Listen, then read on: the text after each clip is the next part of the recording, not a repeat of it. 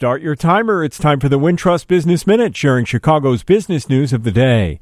Chicago based Molson Coors has introduced a new canned, non alcoholic cocktail called Roxy. The drink is inspired by the craft cocktail craze and it'll be marketed at 21 to 34 year olds looking for non alcoholic options.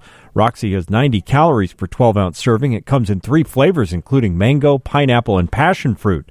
Roxy will be sold direct to consumers through the Molson Coors website. It's not available in stores or bars. Beverage industry analysts say the non alcoholic category could grow as much as 27% among part of the target age group by 2025.